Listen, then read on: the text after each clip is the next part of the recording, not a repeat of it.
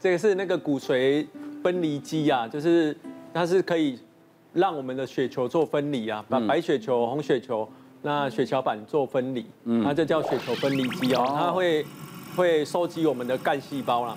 那这个叫呃，刚刚严学讲的这个叫周边血液干细胞哦，干周边血液的干细胞收集就是是比较先进的一个技术啦。旧的方法我们叫骨髓移植哦，啊骨髓要收这个骨髓是像这个右边这个图一样。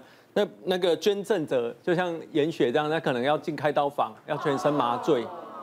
那他打到哪里？啊、那那要抽抽骨髓，但是现在新的方法，像严雪这个方法叫做周边血液的干细胞。哦，就哦，它就比较简单的。哎、欸，对对对对，只要在手上放个点滴管，然后打打。生长激素这样就好，是是是，哦，这个差很多了。以前骨髓移植的时候，大家都担心这没有人想捐，因为要全身麻醉进去有风险啊，你麻醉麻昏了醒不过来怎么办？对，哎，那捐给别人自己还会再长吗？会会啊会啊会啊，骨髓还会再长。对对对对，像严雪这样就是打生长因因子，他说打了连续五天嘛，第五天就收收起这样子，就是就这是合成过的嘛。哎，收收完的这个干细胞，合成过的干。对，那患者会很感动啊。其实台湾其实有两千三百万人口了，他真正有在登记在库的只有四十万。那配对到有的有遇到有的大学生，他不是遇到我们曾经问过，那那说、啊、我要期中考啦，我很累啊，我不想捐啊。所以真正问到了也。也也有人不愿意捐的，但是改这种技术之后，可能报名的人会多了，因为以前抽骨髓比较，对。对对，会拒绝嘛。对，那现在如果告诉年轻人，我们技术就是躺在那边抽血这样，对，像捐血一样而已。过去之后还要插脊椎，还要插什么？对。不对？对，那个叫做捐骨髓，这个名字听起来就觉得骨头要插个，我也觉得，钻子钻 一个洞，想到我们吃大骨头当吃管，所以那个骨髓呢？对，真的是这种想象哎。我被你抽光，我干嘛要？瓜哥代言哦，然后说一下说哦，这个是怎么送法？把那个名字稍微说一下。以前是，现在不是，现在是这个。对。啊，那年轻人就觉得啊，只是抽血而已。而已。这个有年龄限制吗？如果要捐的话？哎，捐捐的话，周边血液干细胞它可以容许比较高的那个范围啦。哦。那它比较大的问题就是说，捐的过程中，因为它会低血钙，因为它机器在跑，里面会把我们的身体的钙稀释，所以。预先会给病人补充钙质，或者用打针的都 OK 啦，所以其实风险不高。那以前人会担心说，我把那个，因为它是把白生长因子把它打打到你那个干细胞循环在身体的血液里面，然后再收取嘛，所以那白血球会高到两三万，正常白血球是四千到一万，它会高到三四万也有可能。那有的人会担心会不会得血癌啊？那根据欧美已经研究了三十几年了，就是这一类的人发生血癌的比例没有更高啦。所以这样大家也可以比较放心去捐骨髓。对，他捐这个其实也就也就是在救血癌的嘛。对对对对，血癌的病人，对。所以可以去登记一下。觉得自己可以救人，是不是很有成就感？对啊。而且要配到对呢。就是其实很多人一辈子可能都不会接到这通电话。是啊。所以我算是蛮幸运，就是我有接到这通电话。嗯。你这个血抽了多少 CC 知道吗？四百三十二 CC。哎，也还好哈。对，因为他可是因为他这个要还蛮久，我们我收集了六到八个小时，对，然后他因为他是收集了这么久，然后才收集到四百三十二 CC 的干细胞这样子，哦，对。哎，这个血如果打回到你身体，会不会变年轻啊？应该不会，这有人在做这是因为，干细胞干细胞的嘛，对不对？现在很多人好像血打一打又变成回来了。其实有人在这这一块啊，但是在医学上没有足够的证据说可以这样子的。哦，那个我一个二十岁的一个男性，那他来的时候呢，本来来找我说就是看肚子痛，然后淋巴结有肿大，就这样而已。嗯。哦，然后呢，后来我们就是觉得说，哎，肚子痛，然后淋巴结肿大，就想说是一个简单感染问题嘛。嗯。结果呢，后来一开始就先开开一个简单的抗生素，想说大概是肠胃炎感染那一类的，一般都会第一线的抗生素。嗯。早上门诊抽血，然后。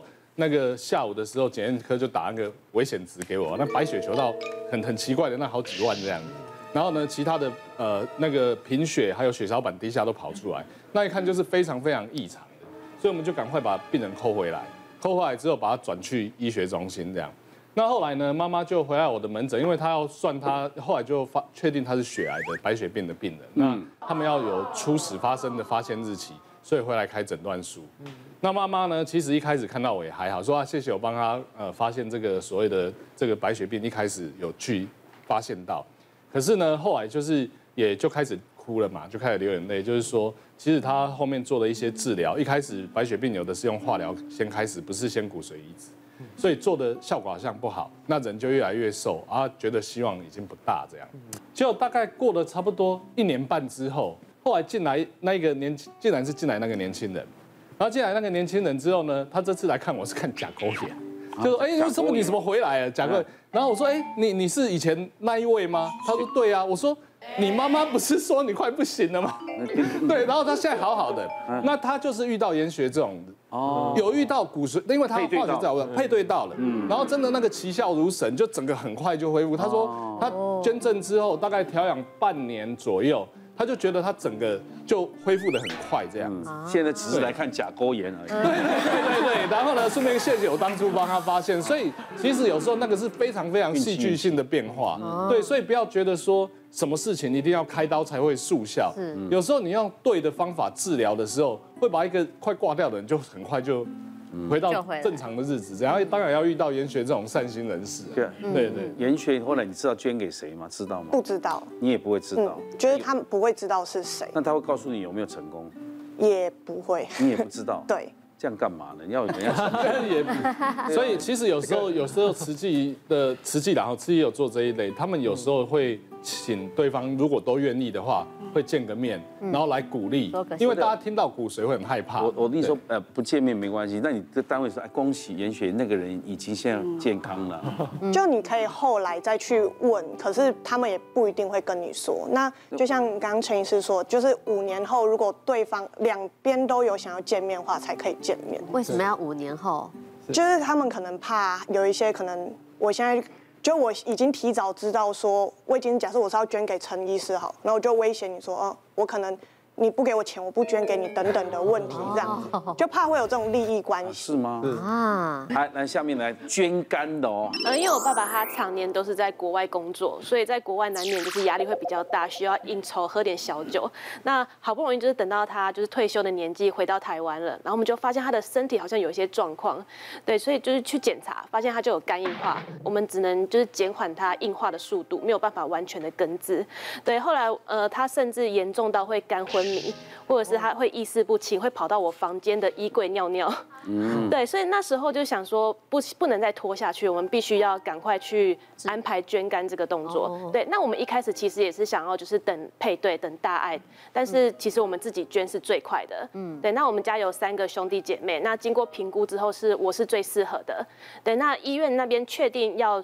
接受换肝这个手术之后，呃，我就会安排去检查，就是配对啊，然后抽血啊，然后甚至就是在手术前，他会安排就是我爸妈还有我的哥哥姐姐，就我们全家人做一个那个心理咨商。那就是在咨商的时候，他会就是确定我们都知道说这个手术的一些后遗症啊，或者是一些风险啊，他也会让我看那个手术之后的照片，对，就是有很大的疤，你确定 OK 吗？对，那就是。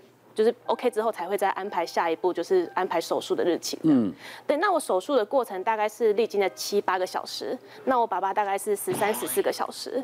对，那我这边结束之后，我会在那个呃加护病房住一天观察。然后之后就会转普通的病房，然后住七天。我爸爸他是会要住七天加护病房，然后会在特殊病房观察二十八天再出来。那我手术之后，我对吗啡那些止痛药就是过敏非常的严重。嗯，对，我前三天是完全没有办法吃东西的，就我吃什么就会吐什么。但是因为手术之后，我需要大量的蛋白质来让我的伤口恢复。嗯。但是因为我都没有吃，一直吐，所以我的恢复的非常慢。嗯。这个是我就是手术完之后的照片。